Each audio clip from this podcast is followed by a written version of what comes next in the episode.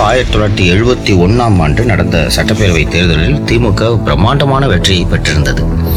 இருநூத்தி முப்பத்தி நாலு தொகுதிகளில் நூற்றி எண்பத்தி நாலு தொகுதிகளில் திராவிட முன்னேற்ற கழகம் வெற்றி பெற்று ஆட்சி நடத்தி கொண்டிருந்தது. ஒரு மனிதனுக்கு ரொம்ப மிக மிக அடிப்படையான விஷயம் சுதந்திரம் என்பதை வந்து நன்றாக புரிந்து கொண்டவர் திரு. கலைஞர் அவர்கள். முப்பத்தொன்னு ஜனவரி ஆயிரத்தி தொள்ளாயிரத்தி எழுபத்தாறு அன்று திராவிட முன்னேற்ற கழக ஆட்சி கலைக்கப்படுகிறது. அதற்கு பிறகு தமிழகம் சந்தித்த நெருக்கடிகளை தமிழகம்னு சொல்வதை விட திமுக சந்தித்த நெருக்கடிகள் என்பது ரொம்ப மோசமாக இருந்தது. முதலமைச்சரின் மகன் திரு மு க ஸ்டாலின்.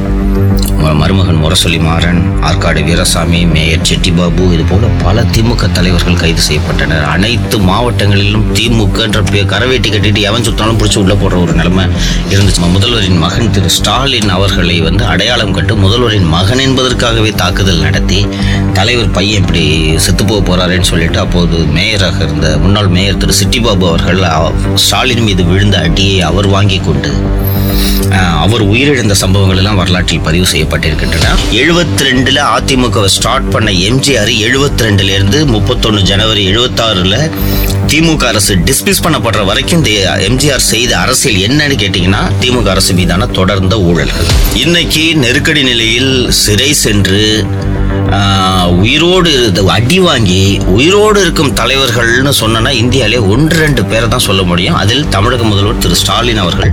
அறிந்ததில் அறியாதது வித் சவுக்கு சங்கர். இந்த எபிசோட்ல நாம இந்த நெருக்கடி நிலை தமிழகத்தில் எப்படி பாதிப்பை ஏற்படுத்தியது அப்படின்றத பத்தி பார்ப்போம். இதுக்கு முன்னாடி எபிசோட்ல எல்லாம் வட இந்தியாவில் ஊடகங்கள் எப்படி பாதிக்கப்பட்டன அரசியல் தலைவர்கள் எப்படி கைது செய்யப்பட்டார்கள் அப்படின்லாம் பார்ப்போம். தமிழகத்தில் என்ன நடந்தது அப்படின்றத நம்ம பார்க்கலாம். தமிழகத்தில் இந்த எமர்ஜென்சியை வந்து ரெண்டு ஃபேஸா பிரிச்சுக்கலாம். நம்ம எல்லாரும் தெரியும் உங்களுக்கு பதினஞ்சு ஜூன் ஆயிரத்தி தொள்ளாயிரத்தி எழு எழுபத்தி ஐந்து அன்று நள்ளிரவில் தான் நெருக்கடி நிலை பிரகடனப்படுத்தப்பட்டது. அதற்கு முன்பு ஆயிரத்தி தொள்ளாயிரத்தி எழுபத்தி ஒன்னாம் ஆண்டு நடந்த சட்டப்பேரவை தேர்தலில் திமுக பிரம்மாண்டமான வெற்றியை பெற்றிருந்தது. இருநூத்தி முப்பத்தி நாலு தொகுதிகளில் நூற்றி எண்பத்தி நாலு தொகுதிகளில் திராவிட முன்னேற்ற கழகம் வெற்றி பெற்று ஆட்சி நடத்தி கொண்டிருந்தது. அந்த சமயத்தில் தான் எழுபத்தி அஞ்சுல இந்த எமர்ஜென்சி டிக்ளேர் பண்ணப்படுது. ஜூன் மாசம் எமர்ஜென்சி டிக்ளேர் பண்ணப்படுது. பன்னெண்டு ஜூலை ஆயிரத்தி தொள்ளாயிரத்தி எழுபத்தி ஐந்தில் சென்னை மெரினா கடற்கரையில் ஒரு மிகப்பெரிய பொதுக்கூட்டத்தை கலைஞர் கருணாநிதி நடத்துகிறார். திமுக சார்பில் அந்த கூட்டம் நடைபெறுகிறது. அந்த கூட்டத்தில் எல்லாம் கிட்டத்தட்ட கேட்டகரிகளா சொல்லிட்டாரு. இது இந்த கலைஞர்கிட்ட ஒரு ரொம்ப இம்பார்ட்டன்டான விஷயம் இதுதான். ஒரு மனிதனுக்கு ரொம்ப மிக மிக அடிப்படையான விஷயம் சுதந்திரம் என்பதை வந்து நன்றாக புரிந்து கொண்டவர் திரு. கலைஞர் அவர்கள். நெருக்கடி நிலையை எப்படி எதிர்த்தாரோ அதே போல தடா சட்டத்தை எதிர்த்தார் போட்டா சட்டத்தை எதிர்த்தார். இது போல இந்த தடுப்பு கால் சட்டங்களை எல்லாம் அதுவும் சுதந்திரத்துக்கு எதிரான இது போன்ற ஆள் தூக்கி சட்டங்களை எல்லாம் கலைஞர் அவர்கள் தொடர்ந்து எதிர்த்து கொண்டிருந்தார். சோ அந்த பீச்ல பன்னெண்டு ஜூலை ஆயிரத்தி தொள்ளாயிரத்தி எழுபத்தி ஐந்து அன்று நடந்த அந்த தேர்தல் அந்த பொதுக்கூட்டத்திலேயே கலைஞர் அவர்கள் நேரடியாக ஒரு ஸ்டாண்ட் எடுத்துட்டாரு. பட் அந்த ஃபர்ஸ்ட் ஃபேஸ் வந்து எப்பன்னு பாத்தீங்கன்னா அந்த 15 ஜூன் நைன்டீன் செவன்டி ஃபைவ்ல இருந்து thirty one January nineteen seventy six வரைக்கும் வச்சுக்கலாம். ஏனென்றால் அந்த ஆறு அல்லது ஏழு மாத காலங்கள் காலங்கள் வரை திமுக ஆட்சி தொடர்ந்தது. தமிழகத்தில் திமுக ஆட்சி தான் டெல்லியில வந்து இந்திராமையார் ஆட்சியில் இருக்கிறார். திமுக ஆட்சி இருந்தாலும் கூட முப்பத்தொன்னு ஜனவரி ஆயிரத்தி தொள்ளாயிரத்தி எழுபத்தி ஆறு அன்று திராவிட முன்னேற்ற கழக ஆட்சி கலைக்கப்படுகிறது. அதற்கு பிறகு தமிழகம் சந்தித்த நெருக்கடிகளை தமிழகம்னு சொல்வதை விட திமுக சந்தித்த நெருக்கடிகள் என்பது ரொம்ப மோசமாக இருந்தது. அன்று சுச்சுவேஷன் எப்படின்ட்டு பாத்தீங்கன்னா ஒரு கணிசமான பகுதி மக்களும் சரி அரசியல் கட்சிகளும் சரி இந்த நெருக்கடி நிலையை ஆதரித்தனர் என்பது என்பதுதான் ஒரு வேதனையான உண்மை. இதோட அந்த ஃபுல் பிரண்ட் ஆஃப் தி கவர்மெண்ட்னு சொல்லுவாங்கல்ல அதை அனுபவித்தது திமுக தான். பொதுமக்கள் கிட்ட வந்து ஜென்ரலா இப்போ ஒரு ரீசெண்டா ஒரு கட்டுரையில் பார்த்தேன். ஒரு 75 வயது தொழிலதிபர் வந்து என்ன சொல்லியிருக்காரு அப்படின்னா நெருக்கடி நிலை ஒரு ஒழுங்கை சமூகத்தில் கொண்டு வந்தது. அரசு அலுவலகங்கள் நேரத்துக்கு இயங்கின. சாலைகளில் போக்குவரத்து நெரிசல் இல்லாமல் சரியாக இருந்தது. அனைவரும் விதிகளை கடைபிடித்தனர் அப்படின்லாம் சொன்னாங்க. இதோட பிளிப் சைடு திமுக என்னாச்சு அப்படின்னு பாத்தீங்கன்னா திமுக கடுமையான நெருக்கடிகளை சந்தித்தது. முதலமைச்சரின் மகன் திரு மு க ஸ்டாலின் மருமகன் முரசொலி குமாரன் ஆற்காடு வீரசாமி மேயர் செட்டிபாபு இது போல பல திமுக தலைவர்கள் கைது செய்யப்பட்டனர். அனைத்து மாவட்டங்களிலும் திமுகன்ற பே- கரவேட்டி கட்டிட்டு எவன் சுத்தாலும் பிடிச்சி உள்ள போடுற ஒரு நிலைமை இருந்துச்சு. நான் ஏற்கனவே சொல்லியிருக்கேன் இந்த மிஸ்ஸால ரெண்டு வரி எழுதுனீங்கன்னா பிடிச்சி உள்ள போடலாம். பெருசா சிக்கல் வேண்டியதில்லை அப்படின்னு சொல்லிட்டு சொன்னேன். அது போல போட்டார்கள். ஆனா வெறுமனே இது கைதாக நடக்கவில்லை. ஏற்கனவே அந்த வட இந்தியாவில் சிறைகளோட மோசமான நிலைமை பத்திலாம் நான் சொல்லியிருந்தேன். இங்கேயும் தமிழகத்தில் கடுமையான தாக்குதல்கள் வந்து இந்த திமுகவினர் மீது நடைபெற்றன. பலர் வந்து நான் திமுக திமுகவே கிடையாது. நான் திமுகலேருந்து விலகுறேன்னு சொல்லிட்டு சிறை அதிகாரிகளிடம் கடிதம் எழுதி கொடுத்த நேர்வுகள் எல்லாம் நடந்தது. நம்ம முதல்வரின் மகன் திரு ஸ்டாலின் அவர்களை வந்து அடையாளம் கண்டு முதல்வரின் மகன் என்பதற்காகவே தாக்குதல் நடத்தி தலைவர் பையன் இப்படி செத்து போக போறாருன்னு சொல்லிட்டு அப்போது மேயராக இருந்த முன்னாள் மேயர் திரு சிட்டிபாபு அவர்கள் ஸ்டாலின் மீது விழுந்த அடியை அவர் வாங்கி கொண்டு அவர் உயிரிழந்த சம்பவங்கள் எல்லாம் வரலாற்றில் பதிவு செய்யப்பட்டிருக்கின்றன. அந்த நெருக்கடி நிலை காலத்தில் தமிழகத்தில் இழைக்கப்பட்ட சிறை கொடுமைகள் தொடர்பாக அமைக்கப்பட்ட விசாரணை ஆணையம் தான் நீதியரசர் திரு எம் எம் இஸ்மாயில் தலைமையில் அமைக்கப்பட்ட நீதியரசர் இஸ்மாயில் விசாரணை ஆணையம். பட் அது பெரிய அளவில் அந்த விசாரணை ஆணையத்திற்கு பரிந்துரைகளின் பேரில் நடவடிக்கைகள் எல்லாம் எடுக்கப்படவில்லை என்பதுதான் உண்மை. அண்ட் அந்த நெருக்கடி நிலையில் வட இந்தியா வட இந்தியா குறிப்பாக அந்த ஜேபி மூமெண்ட் வலுவாக இருந்த வட அனுபவித்த தாக்குதல்களைப் போல தமிழகம் பெருமளவில் தாக்குதல்களை அனுபவிக்கவில்லை என்பது ஓரளவுக்கு உண்மை. ஆனால் அதே நேரத்தில் ஒரு ஆட்சி கலைக்கப்பட்டது என்பதை நாம் மறந்துவிடக்கூடாது. முப்பத்தொன்னு ஜனவரி ஆயிரத்தி தொள்ளாயிரத்தி எழுபத்தி ஆறு அன்று கலைஞர் கருணாநிதியின் ஆட்சி கலைக்கப்பட்டது. அதே போல ஆயிரத்தி தொள்ளாயிரத்தி தொண்ணூத்தி ஒன்னு ஜனவரி முப்பது அன்று கலைஞரின் இரண்டாவது முறை கலைஞரின் ஆட்சி கலைக்கப்பட்டது என்பது வரலாறு. அண்டு சிறை முழுக்க வந்து திமுகவினர் தமிழகம் முழுக்க சிறைகளில் திமுகவினர் நிரப்பப்பட்டனர். இந்த நெருக்கடி நிலை பிரகடனப்படுத்தப்பட்ட பிறகு பாராளுமன்றத்தில் இந்த நெருக்கடி நிலைக்காக நெருக்கடி நிலை குறித்து தீர்மானம் கொண்டு வரப்பட்ட போது எதிர்கட்சி உறுப்பினர்கள் தான் பெரும்பாலும் சிறையில் இருக்கிறார்கள் அல்லவா? அன்னைக்கு அவையில் இருந்த நூத்தி அறுபத்தி நாலு உறுப்பினர்களில் அத்தனை பேரும் தீர்மானத்திற்கு ஆதரவு தெரிவித்தனர் அப்போது ஒவ்வொரு மாநில சட்டமன்றங்களும் நெருக்கடி நிலைக்கு ஆதரவாக தீர்மானங்களை இயற்றின தமிழக சட்டமன்றத்தில் கலைஞர் கருணாநிதி அதுபோல நான் நெருக்கடி நிலையை ஆதரித்து தீர்மானம் இயற்ற மாட்டேன் என்று உறுதியாக நின்றார். தமிழகம் போலவே தீர்மானம் இயற்ற மறுத்த மற்றொரு ஒரு மாநிலம் எது என்று கேட்டீர்கள் என்றால் குஜராத்.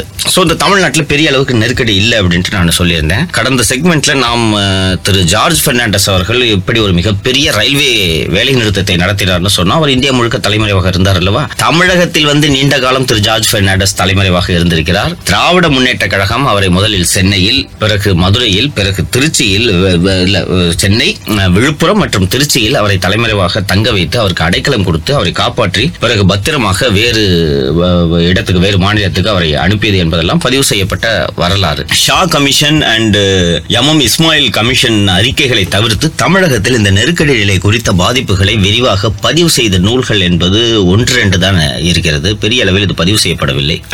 இன்னொரு ஆங்கிள் வந்து அப்போது பணியாற்றிய அதிகாரிகளும் அரசியல்வாதிகளும் என்ன சொல்கிறார்கள் என்றால் அந்த நெருக்கடி நிலைக்கான பாதிப்பை அந்த பிரண்ட்டை முழுமையாக தாங்கியது வந்து திராவிட முன்னேற்ற கழகம் தான் ஆனால் அந்த திராவிட முன்னேற்ற கழகத்தின் மீது அரசாங்கம் கட்டவிழ்த்து விட்ட இந்த ஒடுக்குமுறையை பொதுமக்கள் வந்து பெரிய அளவில் கண்டு கொள்ளவில்லை அவர்கள் ரசித்தனர் மாதிரியான ஒரு கருத்துக்களை பதிவு செய்கின்றனர். என்ன காரணம்னா தமிழ்நாட்டில் திராவிட முன்னேற்ற கழகத்தின் அர கழகம் மற்றும் அந்த கழக அரசு மற்றும் திராவிட முன்னேற்ற கழக கட்சியின் மீதான அந்த ஒப்பீனியன் அப்படியே மாறிக்கிட்டே இருக்கு. ஆயிரத்தி தொள்ளாயிரத்தி எழுபத்தொன்னுல தேர்தல் நடக்குது இல்லைங்களா? எழுபத்தி ரெண்டுல எம்ஜிஆர் பிரிஞ்சு போய் அதிமுக ஸ்டார்ட் பண்ணிடுறான்றதை நம்ம மறந்துடக்கூடாது. எழுபத்தி ரெண்டுல அதிமுக ஸ்டார்ட் பண்ண எம்ஜிஆர் எழுபத்தி ரெண்டுல இருந்து முப்பத்தொன்னு ஜனவரி எழுபத்தாறுல திமுக அரசு டிஸ்மிஸ் பண்ணப்படுற வரைக்கும் இந்த எம்ஜிஆர் செய்த அரசியல் என்னன்னு கேட்டீங்கன்னா திமுக அரசு மீதான தொடர்ந்த ஊழல்கள். இன்னைக்கு கிட்டத்தட்ட நமக்கு இந்த ஊழல்ன்றதெல்லாம் ஒரு மரத்து போன விஷயம் ஆயிடுச்சு ஏன்னா நம்மளே துட்டு வாங்குறோம்ல. தேர்தல் வந்துச்சு எப்ப வந்து எந்த தொகுதியில எம்எல்ஏ சாவான்ட்டு தான் மனசுக்குள்ள எல்லாருக்கும் என்ன இருக்கு. அதான் உண்மை. இடைத்தேர்தல் வந்துச்சுன்னா எல்லா கட்சியும் துட்டு கொடுக்கும். மூணு மூணு மடங்கு நாலு மடங்கு துட்டு வரும்ன்றதான் பெரும்பாலும் வாங்குறோம். இன்னைக்கு வந்து நான் என் வாக்குக்கு பணமளிக்க மாட்டேன் அப்படின்னு உறுதியாக நிலைப்பாடு எடுக்கக்கூடியவர்களின் சதவீதம் தமிழகத்தில். பத்துல இருந்து இருபது சதவீதம் தான் அதிகபட்சம் சொல்லலாம். இது எல்லாரும் என்ன அவன் துட்டே செலவு பண்றான் நம்ம துட்டு தானே வாங்கிக்கிற மென்டாலிட்டி வந்துருச்சு. ஆனால் அன்று இந்த ஊழல்லாம் மிகப்பெரிய ஒரு பரபரப்பை ஏற்படுத்திய காலம். அப்போதுதான் இந்த சர்க்காரி கமிஷன் அறிக்கையில வந்து பூச்சி மருந்து ஊழல் அந்த பிள்ளையோ பிள்ளைன்னு அந்த படம் எடுத்து அந்த ஒரு ஒரு இந்த பாலத்தை கட்டும் ஒரு நிறுவனத்தை வச்சு பிள்ளையோ பிள்ளை படத்தை எடுத்தது எம்ஜிஆருக்கு போட்டியாக மூக்கமுத்துவை கதாநாயகனாக களமிறக்கியது. இதையெல்லாம் வந்து திமுக செய்து கொண்டிருந்தது. எம்ஜிஆர் மன்றங்களை கலைத்துட்டு மூக்கம் பிள்ளையோ பிள்ளை மூக்கமுத்து மன்றம் என்று தொடங்கியது. இது போலவெல்லாம் ஏராளமாக நடந்து கொண்டிருந்தன. அந்த எம்ஜிஆரோட பாப்புலாரிட்டி காரணமா காரணமாக எம்ஜிஆர் மற்றும் சிபிஐ சிபிஐயின் கல்யாண சுந்தரம் என்ற ஒரு மூத்த தலைவரை சொல்வார்கள். இவர்கள் ரெண்டு பேரும் கன்சிஸ்டன்டா திமுக மேல இந்த அலிகேஷன் அந்த அலிகேஷன் இந்த அலிகேஷன் சொல்லிட்டு இருக்காங்க. அண்ட் முப்பத்தொன்னு ஜனவரி எழுபத்தாறுல திமுக ஆட்சி கலைக்கப்பட்ட பிறகு அவர்கள் இந்த திமுக தலைவர்கள் சிறையில் வைக்கப்பட்ட போது மக்களோட பெரும்பாலான எண்ணம் எப்படி இருந்துச்சுன்னு கேட்டீங்கன்னா என்ன ஆட்டம் ஆடினானுங்க. எவ்வளவு ஊழல் பண்ணிருக்கானுங்க உனக்கு போட்டும் ஜெயிலுக்கு. அப்படி என்றது போன்று திமுகவுக்கு பெரிய அளவில் சிம்பத்தி வரவில்லை என்பதுதான் உண்மை. என்ன காரணம்னா அந்த அந்த ஒரு ஒரு ஒரு மாநில அரசு கலைக்கப்பட்டுள்ளது. மாநிலத்தின் உரிமைகள் பறிக்கப்படுகின்றன. பேச்சுரிமை எழுத்துரிமை இதெல்லாம் வந்து பறிக்கப்படுகிறது என்பதை திமுகவும் கொண்டு போய் அந்த நரேட்டிவை செட் பண்ணல. என்ன காரணம்னா அதான் சொல்றேன்ல அன்னைக்கு திமுகன்ற திமுக உறுப்பினர்னு சொல்லி கூட அத்தனை பேருக்கும் அச்சம் வந்தது. உறுப்பினர்னே சொல்லிக்க முடியாது நீங்க எங்க போய் பிரச்சாரம் பண்ணுவீங்க? ஊடகங்கள் அனைத்தும் சென்சார் செய்யப்படுகின்றன அரசின் கட்டுப்பாட்டில் போய்விட்டன. எந்த அளவுக்கு நெருக்கடி முத்திருச்சுன்றது அப்படின்றத ஒரே ஒரு சம்பவத்தை உதாரணமா சொல்றேன். கலைஞர் கருணாநிதிக்கு கார் ஓட்டுநர்கள் இருப்பார்கள் அல்லவா? அவர் முதலமைச்சர் அவர் கார் ஓட்டுநர்கள் இருப்பார்கள்.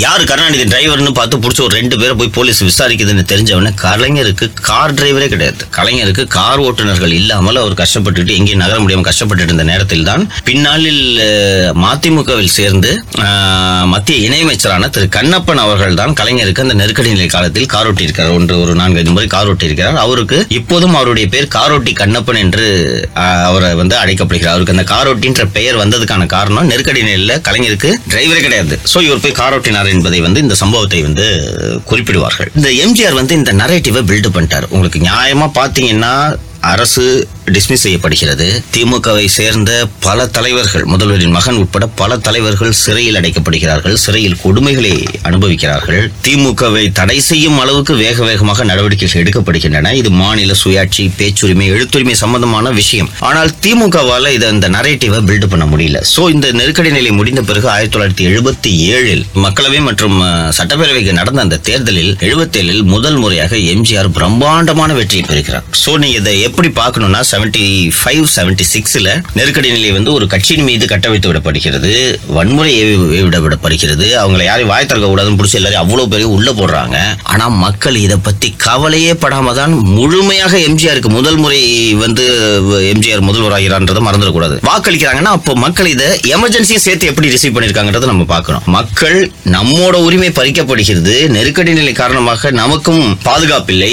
நாமும் சிறையில் அடைக்கப்படலாம் என்பதை விட திமுக தானே இதை அனுபவிக்கிட்டோம் அப்படின்றதுனால அந்த நெருக்கடி நிலையோட தாக்கமே பாத்தீங்கன்னா உங்களுக்கு தமிழகத்துல நூல்கள் வராததுக்கும் இது காரணமா இருக்கலாம். நெருக்கடி நிலையோட தாக்கமே பல பெரிய அளவில் வந்து தமிழகத்தில் வந்து பதிவு செய்யப்படவில்லை. மக்கள் அதை உணரவில்லை. நெருக்கடி நிலை காலத்தில் நடந்த கொடுமைகள் எல்லாத்தையும் நெருக்கடி நிலையின் கொடுமை என்பதை விட திமுக மீது மத்திய அரசு அவர்கள் செய்து தவறுக்காக இழைத்த கொடுமைகள் என்பது போலத்தான் புரிந்து கொண்டார்கள். அதுக்கு தகுந்த போல எம்ஜிஆர் அன்னைக்கு ஆக்டிவா இருந்தார் இல்லைங்களா? எம்ஜிஆர் ரொம்ப கவனமா செவன்டி செவன்ல இந்திரா காந்தி கூட கூட்டணி வைத்ததன் காரணமாக மிக எளிதாக எம்ஜிஆர் அவர்கள் வெற்றி பெ- பெற்றுவிட்டார். சோ இதுதான் தமிழ்நாட்டை பொறுத்த வரைக்கும் இந்த நெருக்கடி நிலை வந்து தமிழகத்தில் ஏற்படுத்திய ஏற்படுத்திய தாக்கம் என்னவென்று கேட்டீர்கள் என்றால் இதுதான். இன்னைக்கு நெருக்கடி நிலையில் சிறை சென்று உயிரோடு அடி வாங்கி உயிரோடு இருக்கும் தலைவர்கள்னு சொன்னா இந்தியாவிலே ஒன்று ரெண்டு பேரை தான் சொல்ல முடியும். அதில் தமிழக முதல்வர் திரு ஸ்டாலின் அவர்கள் ஒருவர் என்பதை நம்ம மறந்துவிடக்கூடாது. அவர் கைது செய்யப்பட்டது அவரை வந்து அப்போது எம்எல்ஏவாகவும் இல்லை எந்த பதவியிலும் கிடையாது. ஆனால் அவர் கைது செய்யப்பட்டது முதல்வரின் மகன் என்ற ஒரே காரணத்துக்காக தான் அண்ட் அப்போது கலைஞர் அவர்கள் வந்து அந்த மக புள்ளை பிடிச்சி ஜெயிலில் வச்சுட்டாங்க. நீங்கள் கொஞ்சம் யோசிச்சு பாருங்க. யாரா இருந்தாலும் நிலை குலைந்து போய் விடுவார்கள். போய் எளிதாக கலைஞர் என்ன செய்திருக்கலாம்? இந்திரா காந்தி போய் ஏமா விடுமான்னு சொன்னான்னா ஒரு ஒரு இந்த ஒரு கலைஞர் பணிந்து போயிருந்தாலும் நிச்சயமாக ஸ்டாலின் விடுவிக்கப்பட்டிருப்பார். பெரிய அளவில் திமுகவுக்கு பாதிப்பு வந்திருக்காரு. ஆனால் கலைஞர் அந்த சுதந்திரம் என்பது முக்கியம் என்பதுக்கு என்பதை உறுதியாக அவர் அந்த நிலைப்பாட்டில் இருந்து அவர் மாறவில்லை. நான் சொன்னேன் இந்திரா காந்தி எதிர்க்கிறதுக்கு பெரிய அரசியல் தலைவர்களோ ஊடகங்களோ துணி துணியாத சமயத்தில் கலைஞர் இந்திரா காந்தியை ஹிட்லர் என்று வர்ணித்து கார்ட்டூன் போட்டார் என்பது நான் ஏற்கனவே குறிப்பிட்டிருக்கேன். அந்த அளவுக்கு அந்த அந்த அடக்குமுறை எதிர்த்து கலைஞர் அவர்கள் தான் குரல் கொடுத்தார் என்பதையும் நாம் மறந்துவிடக்கூடாது. அண்டு அடுத்த செக்ஷனில் இந்த எமர்ஜென்சியை பற்றின அடுத்த எபிசோடில் இந்த எமர்ஜென்சியை பற்றின மேலும் பல்வேறு விவரங்களை உங்களுக்கு அளிக்கிறதுக்கு தயாராக இருக்கிறோம். நன்றி. சவுக்கு சங்கரின் அறிந்ததில் அறியாதது. Supported by Gaana India's favourite music app இந்த பாட்காஸ்டை நீங்க Gaana Spotify Jio Saavn Amazon music Google podcast and Apple பாட்காஸ்ட்லயும் கேட்கலாம். உங்களுக்கு அறிந்ததில் அறியாதது பாட்காஸ்ட வழங்கியது சவுக்கு சங்கர். சவுண்ட் டிசைன் சுதர்ஷன் இந்த பாட்காஸ்டை கிரியேட் பண்ணது லெவல் ஜீரோ மீடியா கிராஃப்ட்ஸ்